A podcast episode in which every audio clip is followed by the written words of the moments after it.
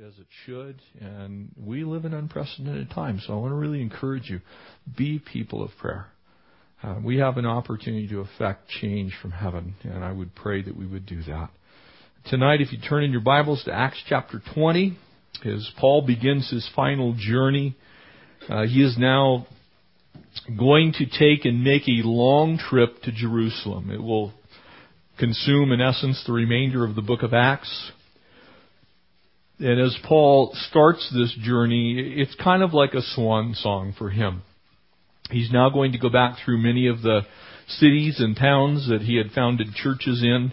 Uh, he's going to go back through uh, most of what is modern day Greece on the eastern coast, and he'll go along uh, through the straits of where the Bosphorus is and uh, across the Aegean Sea, and he's going to go back down along the coast of modern Turkey and Lebanon, and he's going to end up back in Jerusalem.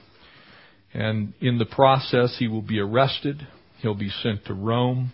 Uh, he'll write the letter to the Roman Christians from Philippi as he's in, imprisoned. And so uh, this is a really interesting time that we're about to, to see Paul engage in. And it, it is very clear from how these chapters begin to unfold, Paul realizes that he's going to forfeit his life.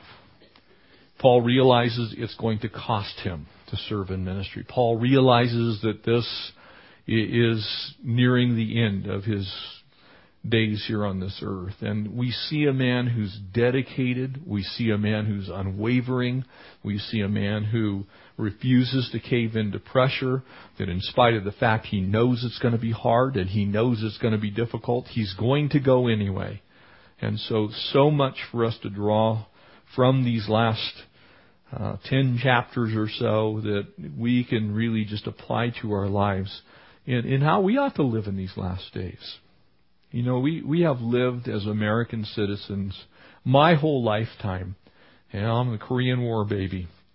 And I have lived my entire lifetime uh, in a modicum of prosperity. Yes, uh, nearly served in the Vietnam War myself.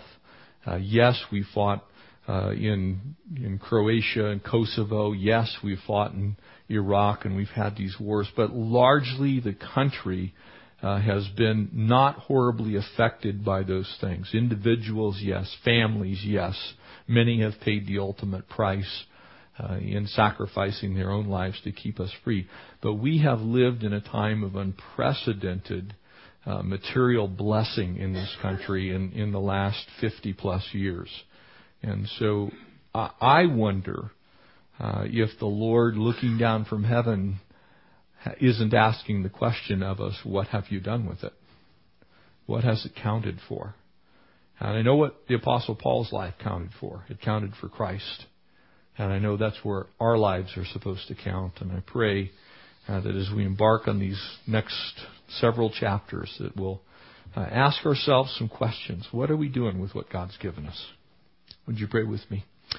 Father God, we want to lift up uh, Congressman Pence and Lord, those who are co-authoring this legislation. And God, we do ask that you would grant favor in the Senate. Uh, Lord, we know that you have your eye on every child that's conceived. Lord, it's, it's not our call as to which one has value and which one does not. You from heaven are the author of life, and we believe that there's no such thing as an unwanted baby. Lord, not in your eyes. There may be unplanned pregnancies, and that often is the result of human sin. But Lord, those children are innocent. They've done nothing. And we pray that God, you would just grant great wisdom, Lord, to our senators, that they would see this for what it is, that, that we have sinned against you. And, and Lord, we ask for repentance to just pervade this land.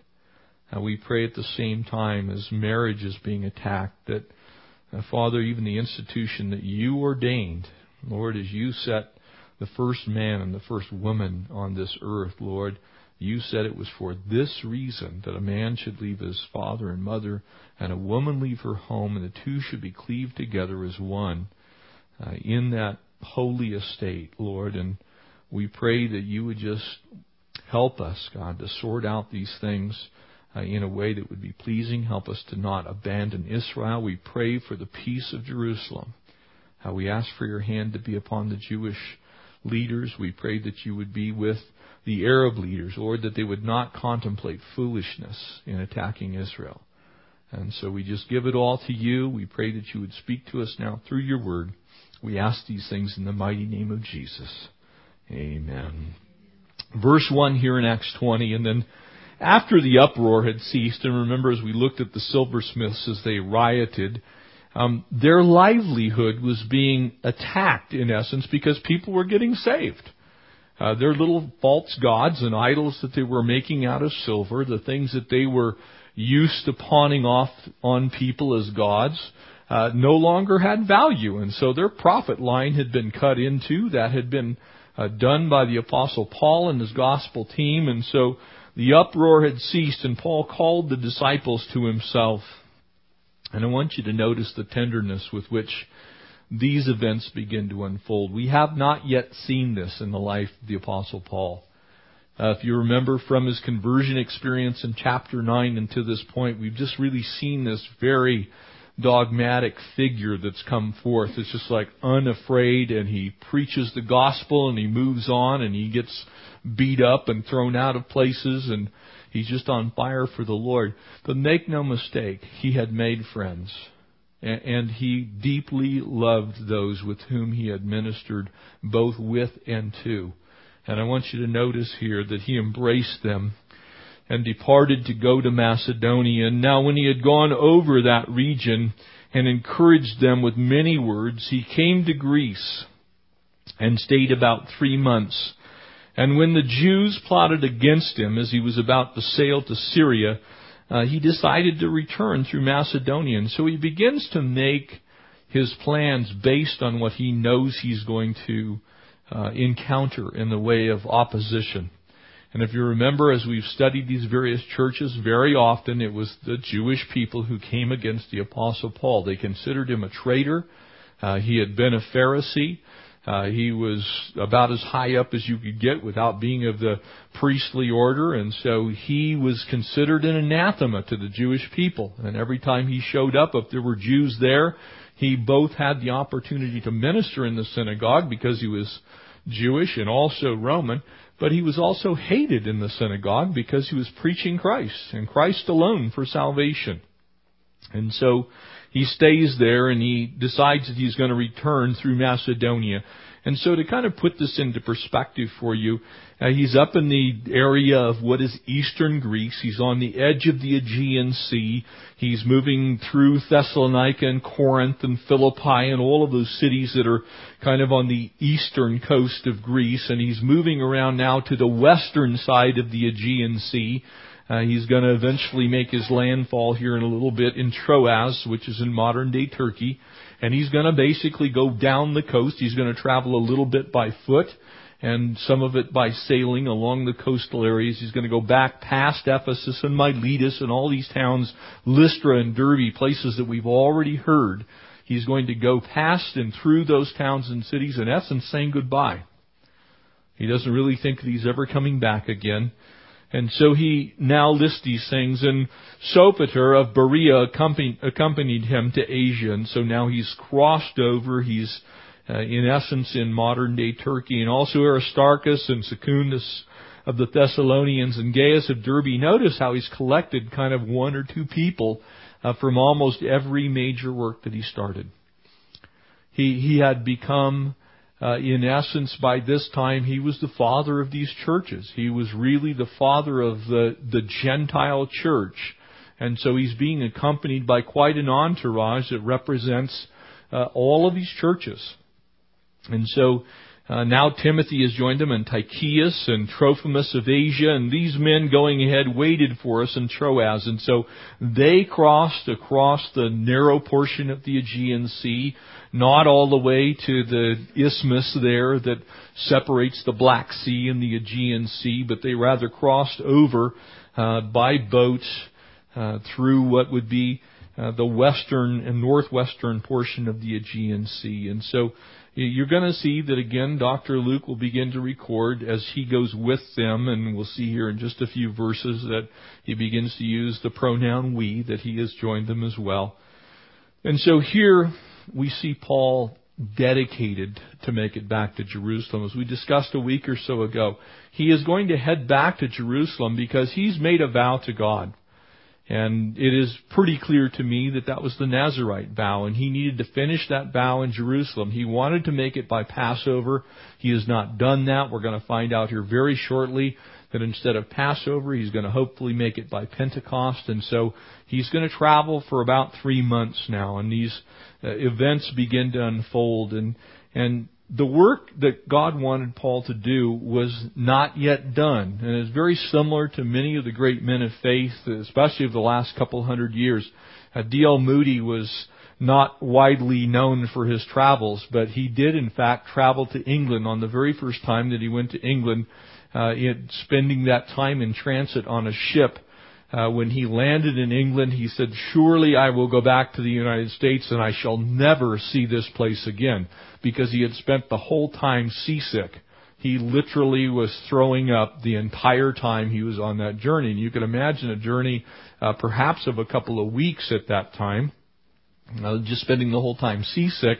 For most of us, uh, well, if I've got to be seasick for two weeks to serve the Lord, I guess I won't serve the Lord. Uh, D.L. Moody went back to England five more times because he believed God had called him to England to preach Christ. England had sent the great evangelist to the shores of America, the George Whitefields, and he felt like it was time that we paid that debt back. And he said, I, am going to go. He, he first said I wouldn't. But his heaviest burden was to go back and minister to the people that he had ministered to. And we find this very often in ministry. I, I am now getting to the place and time in ministry in my own life where I am ministering to people that I have previously ministered to. And, and I'm seen more as, more as a father figure to many than I used to be more like the son that needed help. And so it, it it, it is wonderful to see how the Lord uses our time in ministry and to go back and revisit those things. I can't tell you how many cycles of youth pastors I've seen at the camp. Uh, I've had the privilege of, of seeing kids that were dedicated as babies go on to serve the Lord, get married, and have children. Uh, it, it is awesome to see the Lord work in those things. And so Paul is now kind of taking this last farewell swing uh, down the coast of, of what is uh, the the Asian continent, specifically Turkey and what is modern day Lebanon, uh, and down into, of course, modern day Israel. And as he meets these churches along the way, as he spends time, he's going to write the epistle to Romans. Uh, he's going to have a couple of basic goals. His main purpose is just to simply encourage the saints. I think this is a lost art form uh, in, in much of the church today. I think the church has kind of forgotten. It's almost like we get things going and then we forget that people are involved in it. And they're out there on the front lines. I, I got a call yesterday from uh, my dear friend Junior, who's our director down at our Brazil facility. And, you know, we're separated by six and a half thousand miles. It's not like he lives next door. Um, but I the Lord has used me in His life, and and I'm delighted that that's been the case, and all glory to the Lord for it. Nothing from Jeff, but the bottom line is, is I very often forget that he's down there, and I get a call, and it's like, oh, that's right, I I haven't been praying for him and for Delinda and for Victorian and and all the kids as as I should. I, you know, I'm not praying for for George and Itsu in Hungary, and I, I I forget that there are other works that have been starting that started that we've directly had an impact uh, in the lives of those people, and so to encourage them, remind them that God's still on the throne. Uh, if you've been following the news, Brazil just a few months ago, uh, actually not even two months ago, went through tremendous flooding and uh, it's actually on the outskirts of Rio de Janeiro, and and because the fact that they've already garnered the next Olympic Games uh, down there, the Brazilian government did not want the world to know what had actually happened. There were more than 10,000 people killed in those floods. Didn't make the news, did it? Uh, we have people down there that are ministering in some of those villages outside of the north and eastern side of Rio de Janeiro, and, the death toll was huge. Uh, they were using cargo containers to just stack bodies like cordwood. And Junior called and said, We have to do something. I said, Yes, by all means, take every resource we have available to us and go do it to encourage them to go minister.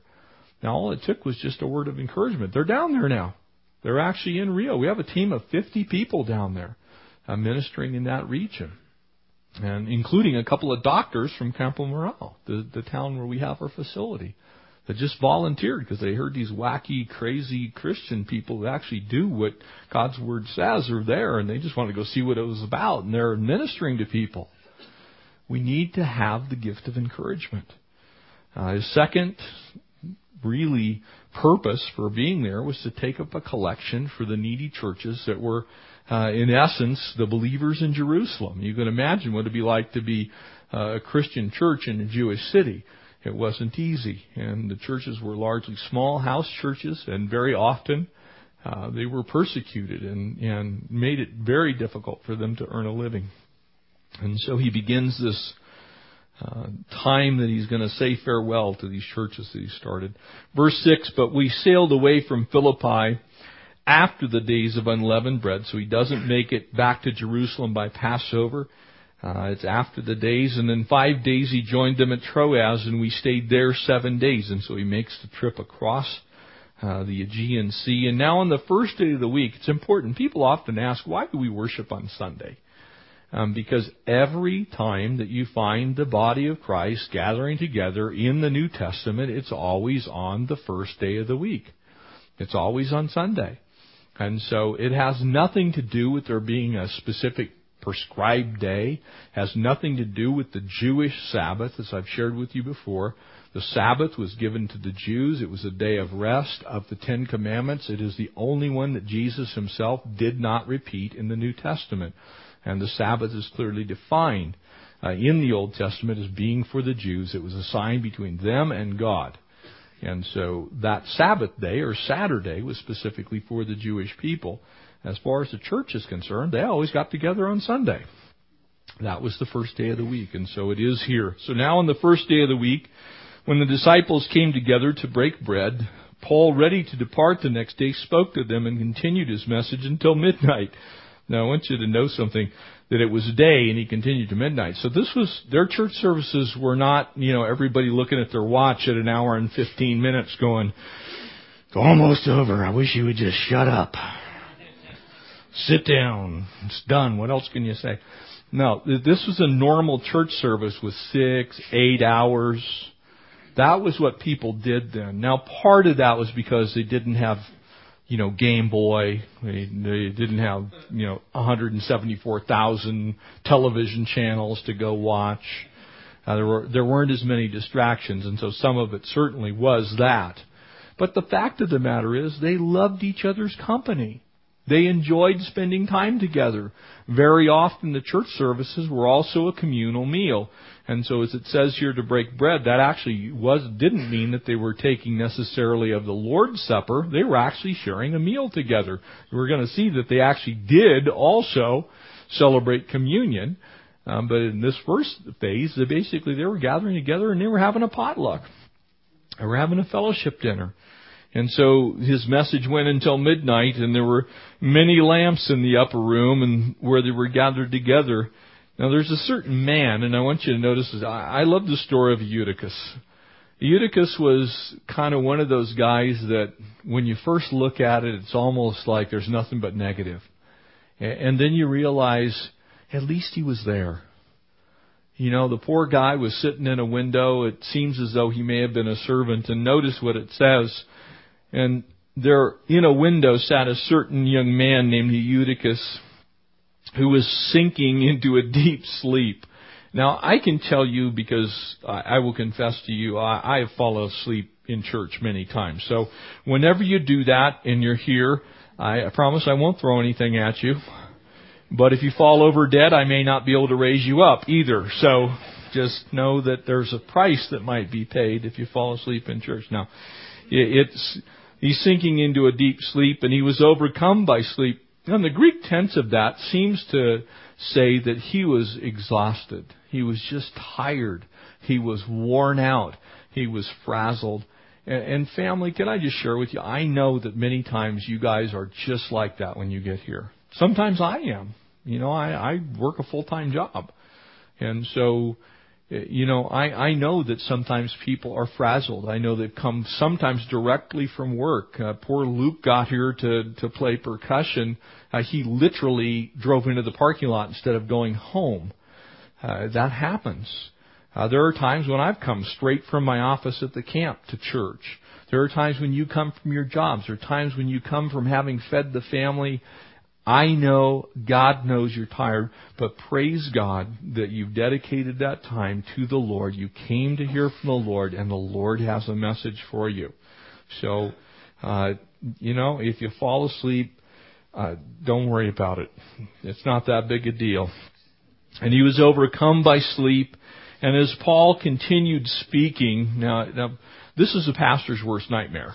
Okay, this this is like I'm really boring. I don't have an idea what I'm saying here. I don't know what happened, but the congregation's falling asleep. And as Paul continued speaking, he fell down from the third story and was taken up dead. Now this is not, you know, you don't put this on your website. You know, Eutychus died last week sitting in the window listening to the message.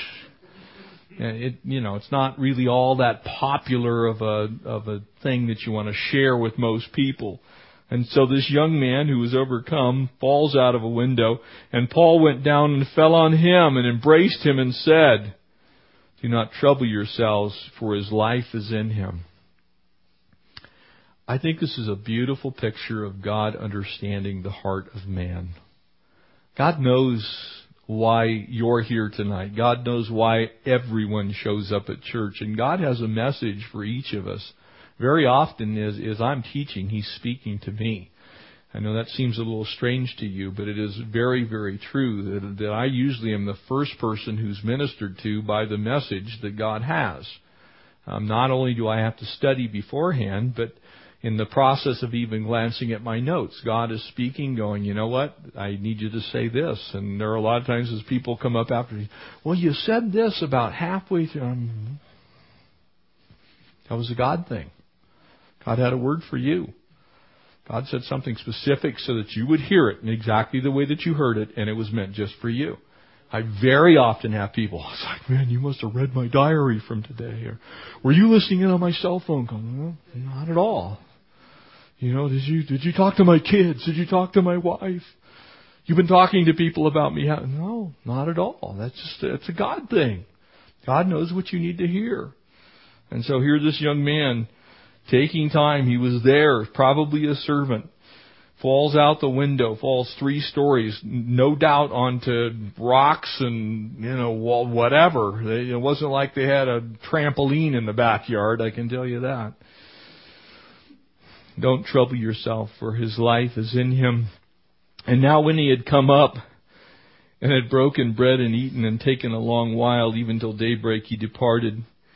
And they brought the young man in alive, and they were not a little comforted. And not a little comforted. I'm, I'm thinking so.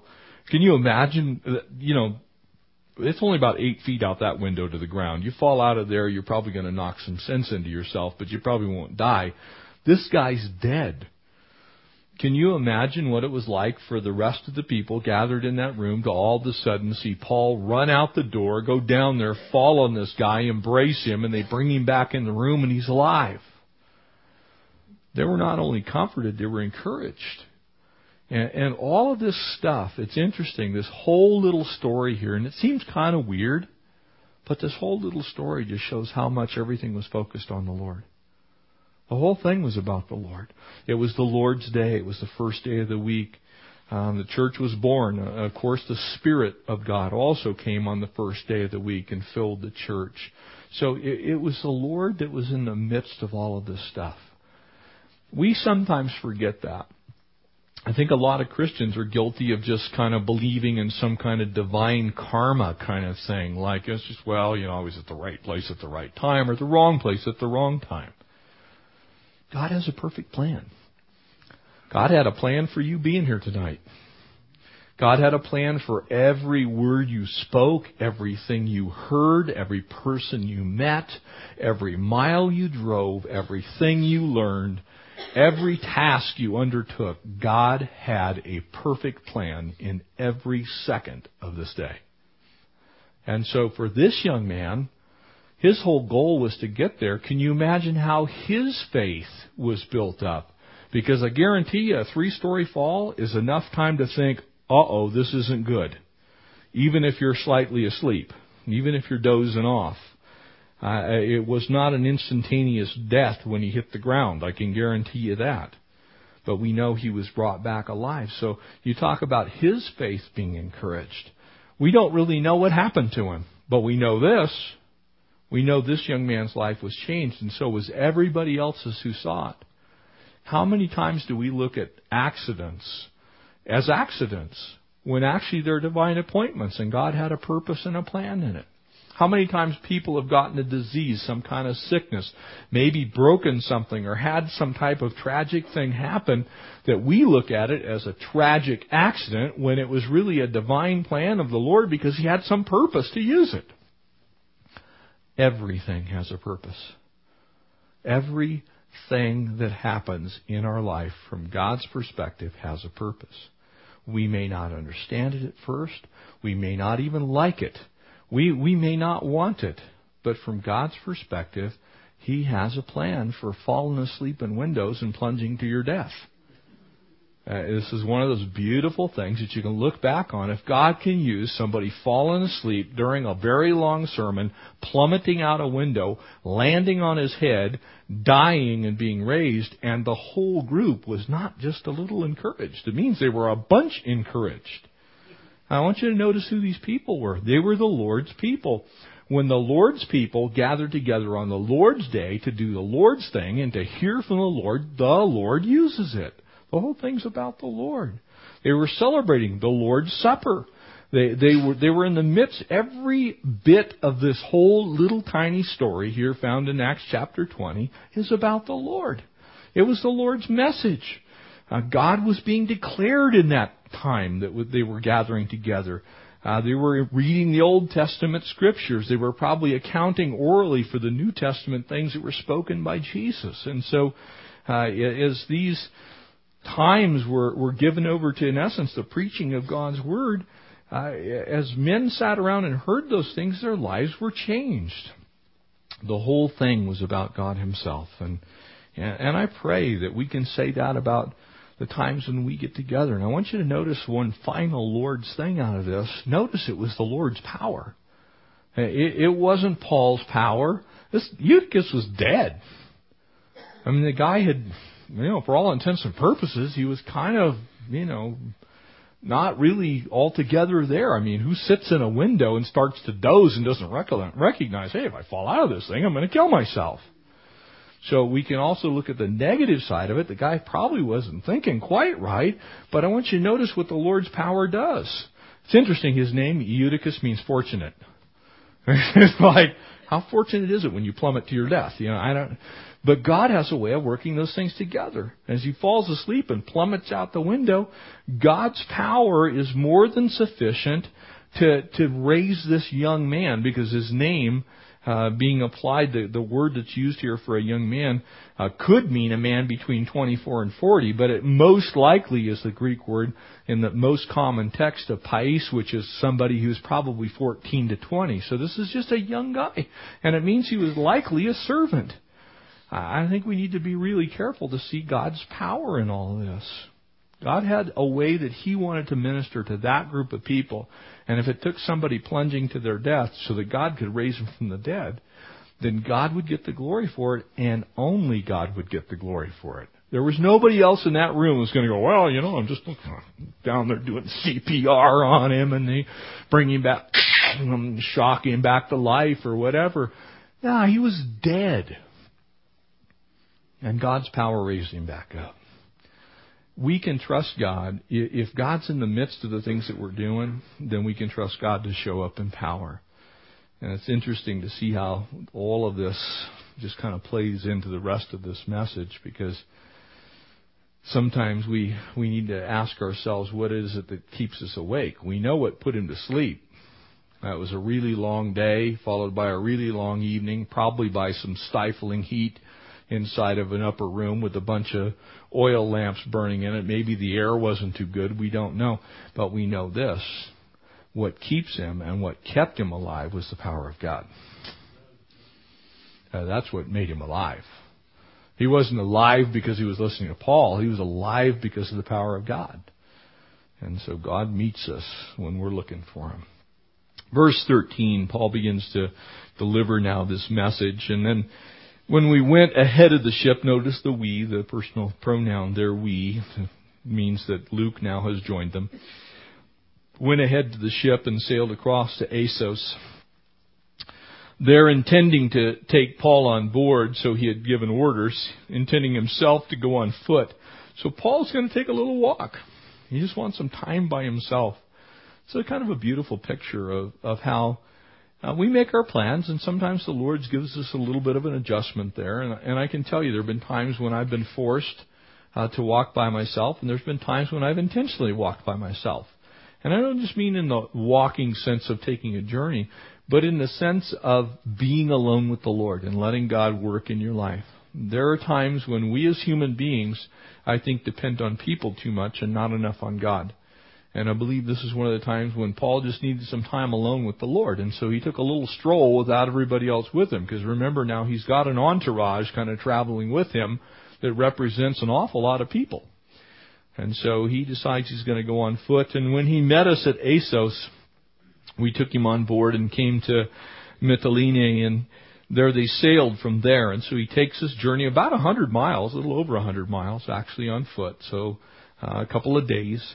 And he sailed there and came the next day opposite Chios. And the following day they arrived at Samos and stayed at Trogyllium. And then the next day they came to Miletus. And so now they've traveled along, in essence, the coast of Turkey. And they're moving through the little islands that are off the coast there and spending time in these uh, various stops along the way, probably just to pick up provisions and say hi and uh, to those that they might have met along the way or known. And for Paul had decided to sail past Ephesus. Now, imagine this. This is, of course, one of the major cities in Paul's journey. Um, he writes a vast majority of his letters, uh, not only to, but from there. This is a very important city. Um, notice why. Paul decided to sail past Ephesus so that he would not have to spend time in Asia, for he was hurrying to Jerusalem, if possible, to be there on the day of Pentecost. And so he knew that if he pulled into Ephesus, he was not going to get by with just a hello, goodbye, nice to see you guys, I'm out of here. He, he was literally going to spend a long time there, and he was on God's timetable. Now I want you to notice something here. This is so important because sometimes people will, and I feel guilty. You know, I, and I'll just tell you, we have friends kind of all over the world. And there are times when we go places, and there are times when God's called me to go spend some time with a specific person, and I have to literally make a choice. If I stop there, there is no way I'm going to do all the things that God's called me to do. I'm going to go there, and they're going to want to take me out to dinner, and they're going to want to find out what's been going on in ministry, and I will do the same thing with them. So you, you, you have to reach the place and time in your life where you're not trying to please people all the time. You know, if everybody in Ephesus had figured out that Paul sailed on by, they would have all been hurt. So notice he just simply does it. He doesn't call them, hey, I'm going to be by Ephesus, but I'm not coming to see you. He sails on by. Sometimes God just says, you know, it's time for you to move on. I've got other things for you to do. You'll get to see him in heaven. Uh, I have learned I can't, every time I go to Brazil, I cannot stop by and see every single church that's planted down there that there's somebody there that I know them. I just can't do it. I've got other things God's called me to do. You're going to find this in your own life. There are times when you may need to go see one son but not another. Maybe one daughter but not the other daughter. Maybe you're going to spend time with the grandkids and not see the kids at all. Who knows? There's a time for those things. You have to be listening to the Lord. And so here he is focused on Jerusalem. He's going to head down and do what God's calling him to do. And so from Miletus, he sent to Ephesus and called for the elders of the church. And so he walks that distance and uh, spends some time. Uh, you know, personally, I actually prefer walking if I can, but I happen to enjoy sailing too. So I either one works for me. As he brings this, these elders or uh, the presbyteros, those who are part of the presbytery, the, the leadership of the church. Um, basically, he just wants to impart into their lives so that they can impart into the body of Christ. Uh, there are times when I almost feel sorry for Pastor Chuck. Uh, you know, when you when you have been used of the Lord as he is, um, when he's at a pastor's conference, the poor guy doesn't have 30 sec. He can't even walk across the hallway to go into another room without somebody. Can I just have five minutes of your time? After a while, you really have to be focused on what God's called you to do. And you're not being rude. You're just recognizing that there's only so many seconds in a day, and God's got a plan for them. And uh, sometimes you have to make sure that you're focused in on those things. And so Paul uh, is going to deliver a message to this church, and it was a, a local church, and so these men basically were pastors. So he has kind of a mini pastors conference now uh, in this next passage. Notice verse 18. And when they had come with him, notice this is just the elders. This is not the whole church. He actually brings them from Ephesus to him. He's on the coast, and he does not go into Ephesus itself. He says, You know from the first day that I came to Asia in what manner I always lived among you. Notice the message. The message is my doctrine and my duty matched up. The way I lived my life was what I said. And what I said was the way I lived my life. Serving the Lord with all humility, with many tears, with trials which happened to me by the plotting of the Jews, and how I kept back nothing that was helpful, but I proclaimed it to you, and taught you publicly from house to house, testifying to the Jews and also to the Greeks repentance towards God, faith towards our Lord Jesus Christ, and now see and now go and I go bound in the Spirit to Jerusalem, not knowing the things that will happen to me there. He said, the message that I preach to you, I preach to you with my life. I told you about these things and I lived these things in front of you.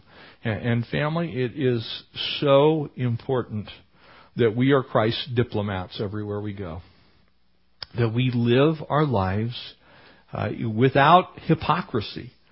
That what we say and what we do are the same. That people can look at that testimony, that, that in essence message that is preached by you every day. And people often, know, well, you know, I'm not a pastor. Well, yeah, in a way you are. Because you have a message to deliver to the world. And that message, according to this passage, is Christ crucified. It's the message of Jesus Christ as Lord for the remission of sin. It's God is first.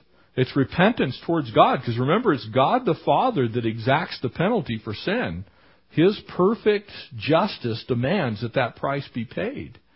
The only way to have the penalty waived is by placing yourself by faith in, in Christ Jesus. And let he, then his sacrifice on the cross covers that sin. But God still demands that the sacrifice be paid. So you can either pay it yourself or Jesus will pay it for you. And so Paul preached that message, and it cost him dearly. I mean, his life was a tormentous type of life. I mean, he didn't really have a place to live. Uh, he was an itinerant preacher. He basically lived off, in essence, the goodness of other people, not so much from a physical standpoint. We're actually going to cover that on Sunday. He worked to supply his own way, but he didn't own a home. He didn't have, you know, burros with the apostle, you know, AP stamped on their hindquarters. We, we don't find him with a bunch of wealth. He simply said, you know what, I so believe that this is the message that God's called me to preach. I'm going to preach it with my life. And if it costs me my life, that's okay too. That's dedication. And so he has the, the past here. Uh, notice the present, verse 23, and except that the Holy Spirit testifies in that every city, saying that chains and tribulations await me, he, he goes, you know what, in, in, in my present, uh, my past was I, I didn't hold anything back from you, my present is, man, my life is kind of tough. He said, notice in one of my favorite verses in the book of Acts, but none of these things move me, nor do I count my life dear to myself, so that I may finish my race with joy and the ministry which I received from the Lord Jesus to testify of the gospel of the grace of God. He said, all these things, my, my life being pretty tough, all these travels, not owning my own home, uh, he had to rent somebody else's donkey if he wanted to take a journey on a beast of burden. Uh, he he wasn't walking around in the finest of clothes. He had given up all the things that life holds dear, uh, with regard to the way humankind now sees the world. Basically, we look at it as what we can get out of it. Paul said it's what I can put into it. Now I want to finish the race. I started well. I preached the right message. These things that have come upon me, they don't move me. I don't push me away from what God intends to do with my life. I know that the only thing matters really ultimately is what God thinks. All that really matters is that I finish the race that He's called me to. And He says, so whatever it is, doesn't move me. You know, Connie I have been through a few things. I, I, I can tell you there's times when you're tempted to be moved. You know, we almost lost Brandon. I was like, Lord, I don't know if I can pay this price. But none of these things move me. You know, you you sit there and you look at your life and go, man, I'm heading towards 60. What am I going to do? You can't be moved. You have to just keep pressing on with the Lord. And so you do make a choice to not let things move you. For indeed, verse 25 says, Now I know that you all, among whom I have gone preaching the kingdom of God, will see my face no more. He says, This is my farewell. My present to you guys is I'm saying goodbye. I, I'm not going to come back. This is the last time you're going to see me. And I want you to know something. Doesn't matter what happens. I'm going to keep preaching Christ until God takes me home. That's a man of conviction. Could be a woman of conviction. That's someone who said, you know what? I count not my own life dear. And therefore I testify to you this day that I am innocent of the blood of all men, for I have not shunned to declare you the whole counsel of God. There wasn't anywhere that he went that he did not preach Christ crucified for the remission of sin. Now remember some of the places he's been. He's been to the Iraq, Areopagus, and he he sat there with those people. He's been in the council of the temple of Diana and shared with those people. He's been in that wicked city Corinth and shared with those people. He's gone, gone to Thessalonica and shared with them. Everywhere he's gone, he's taken that message. And that message has cost him. The Jews have hunted him down and tried to kill him. The people that heard the message got raised up in all kinds of fervor and said, you know what, he's cutting into our business enterprises. We're going to try and kill him. It, th- there's a cost for preaching the gospel. And he says, you know what? None of those things move me. Wouldn't it be awesome to reach the end of our lives and say, there's no blood on my hands? Every single person that God ever put in my path, if they didn't know anything else about me or from me, they knew that Jesus Christ was the way and the truth and the life. That was Paul's message. He didn't care about the rest of it. He just cared that people knew that Jesus was the only way of salvation. It's still calling out to us for that same course of life, that same ministry. You know, people think of ministry kind of more of like what I do, full-time ministry, or what Connie does, or you know, somebody who works at the church, so to speak. Can I share with you that's not full-time ministry? Full-time ministry is putting forth the name of Jesus until he comes. That's full-time ministry.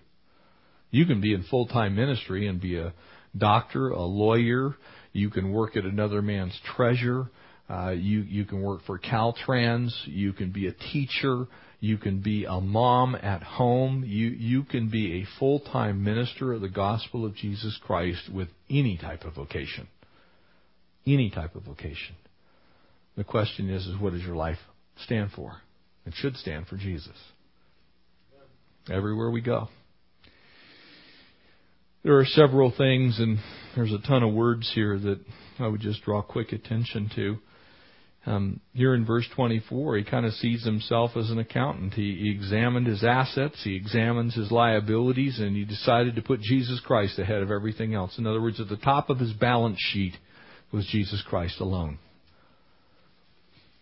He, sees himself as, as an athlete or a runner. I, I, I'm going to keep running the race. I'm going to keep moving. He sees himself as, as a steward of the things of God. He received that message from the Lord. A steward is someone who's in charge of another person's goods. Something that's been entrusted to us. When we talk about stewardship, that means that those things don't belong to us. In a biblical sense, stewardship means that I am handling the things of God. That's everything. That's my life. That's uh, the riches. That's homes, cars. That's business enterprises. Everything on this earth actually belongs to God. So we're stewards of, of that. We're also stewards of the mysteries of God. We're stewards of the salvation of God. We're, we're the ones that bear those things now to the world. Very, very few people, I believe, come to Christ without actually bumping into somebody who shares the gospel with them. It's not impossible, and I think God does do that in extreme circumstances. But most people come to Christ because someone shares the gospel with them. Someone preaches the Word of God. We're also witnesses. Notice it says here that he testified of the grace of God. That word testify means he witnessed to. He said, Of all the things that I know, I am a witness to the grace of God. That means he received it himself. That that grace that he received, he now shared with other people. He also used the word preaching. I, I declare this message, in essence, as a herald of the king. He was saying, you know what? I'm not preaching my own message. I'm preaching the message that God gave to me. Remember his conversion experience. Remember what Jesus said to him on the road to Damascus? He said, Saul, Saul, why persecutest thou me? Why are you persecuting me, Paul? What have I done to you? And of course, Paul was persecuting the Lord Jesus. He was trying to kill Christians. And yet he ends up getting saved. So the message wasn't Paul's message, it was God's message because the message he received was the message of grace. Because God would have been perfectly justified. Jesus could have come to him and said, Saul, Saul, your time's done. Saul, Saul, uh, you've been a pain in the side of my people for long enough. I'm taking you out. You see, if God was vengeful, if God was in essence, looking to exact his pound of flesh, then if there was ever anybody who deserved to die for being the epitome of evil, it was Saul of Tarsus. And yet Saul of Tarsus received the grace of God. So as he brings forth that message and heralds that truth, as he preaches that to the world, how much emphasis do you think it had because he himself personally experienced the grace of God? That's why I think the most powerful witnesses in this world are not really so much preachers who preach the message. It is people who preach the message. It's people whose lives have been transformed that, that God uniquely fits that person's life to go minister to that one person. That one individual that you alone can just totally relate to with your life experience. Saul of Tarsus, because of his public persona before. Now his public persona is being used for the kingdom of God. The sixth picture that's there in verse 26 is as, as a watchman. It's a picture that we also get from the book of Ezekiel. Uh, and it simply means to, to be looking out, to be looking over, to be looking ahead. He saw that danger and did something about it. One of the reasons that I, I engage uh, so much in the things with family research councils, I think that role of watchman has been largely overlooked by a lot of pastors. They're not looking at what's going on in the world today, going, what are we doing? Why are we not saying something? Where is the voice of God in the in the public square? Now, I can tell you, our forefathers preached on Sunday during the Revolutionary War, and then went and fought in the battle. I'm not suggesting that every pastor should take up arms, but what I am saying is there shouldn't be a difference between what we are standing here and what we are in the public square. My faith should affect my worldview.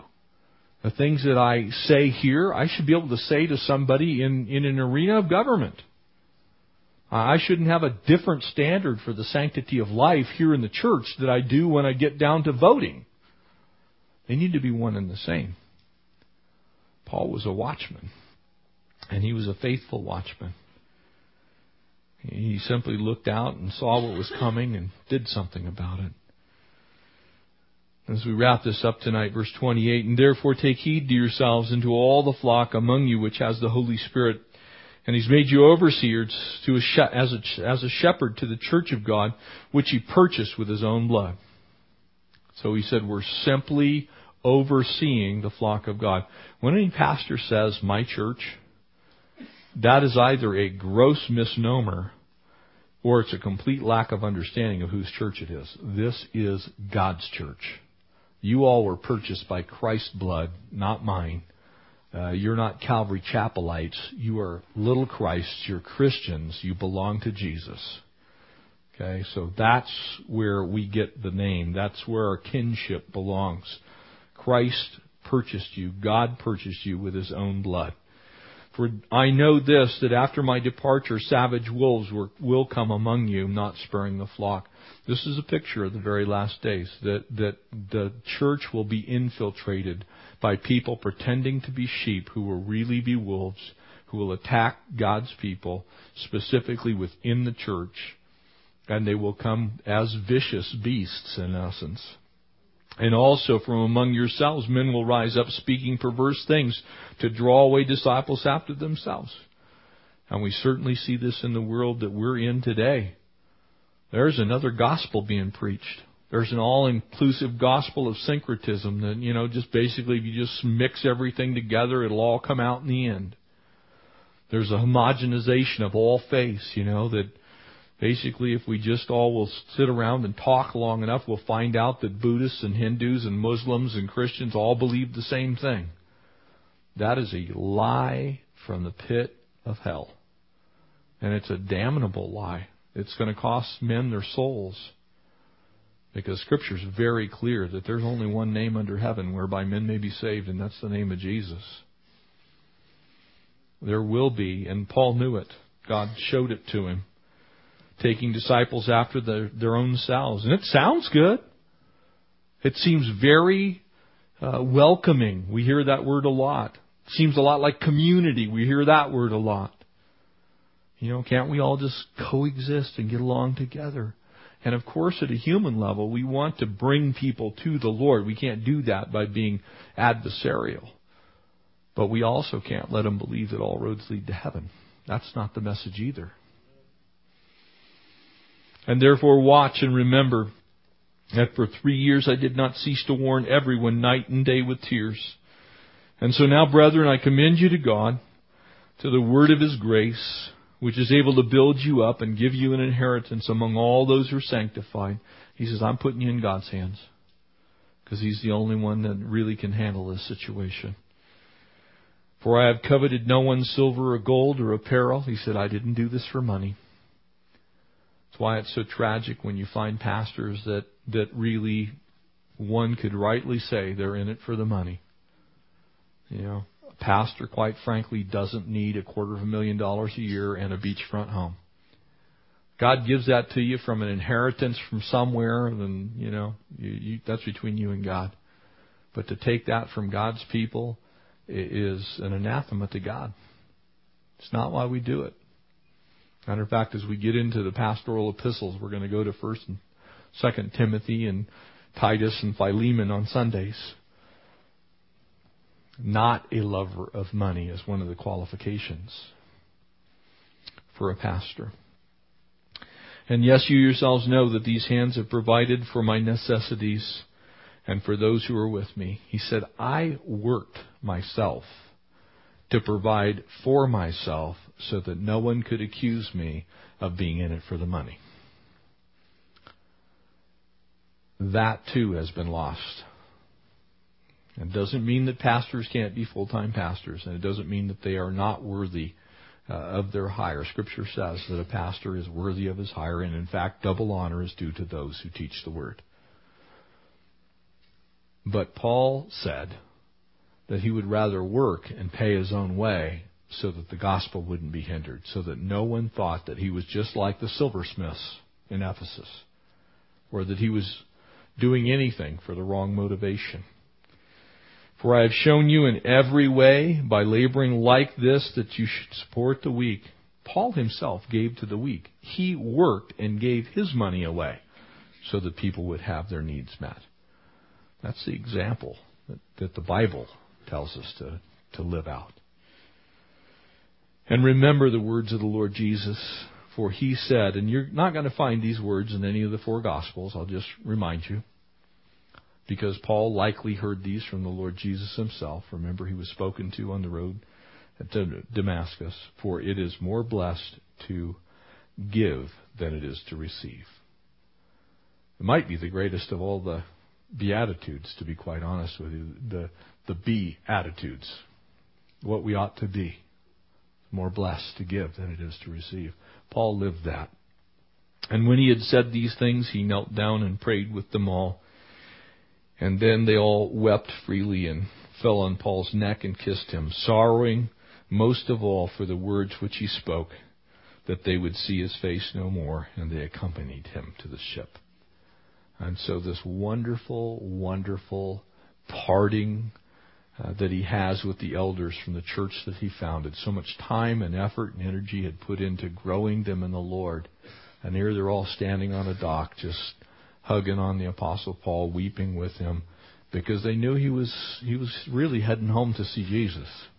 I didn't know when, but he had said that he wasn't coming back. And so he closes this out by basically saying, I've lived without shallowness. I, have lived an uncovetous life. I, have lived without laziness. I haven't been selfish. I've given more than I've received. And you can well imagine what those people thought of a life that was lived like that. May we do the same. Amen. Let's pray.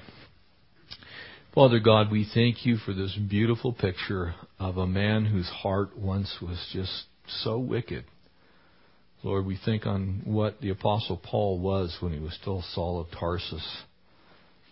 And yet, as he nears this final journey, as he takes a trip down the Mediterranean coast, saying goodbye to those whom he loves, Lord, what a change. What a transformation. May it be said of us, Lord, that it is more blessed to give than to receive. May it be said of us that we've lived our lives according to your word with your plan and purpose in view. We love you, Lord. We thank you for your grace that saved us. And we pray that you cause us to walk in that grace, Lord. Fill us with your spirit. And as we leave this place, Lord, get us safely home. And tomorrow we look forward to those divine appointments that you've called us to. We bless you. We thank you. We ask it in Jesus' name. Amen. All right. Next week, chapter 21.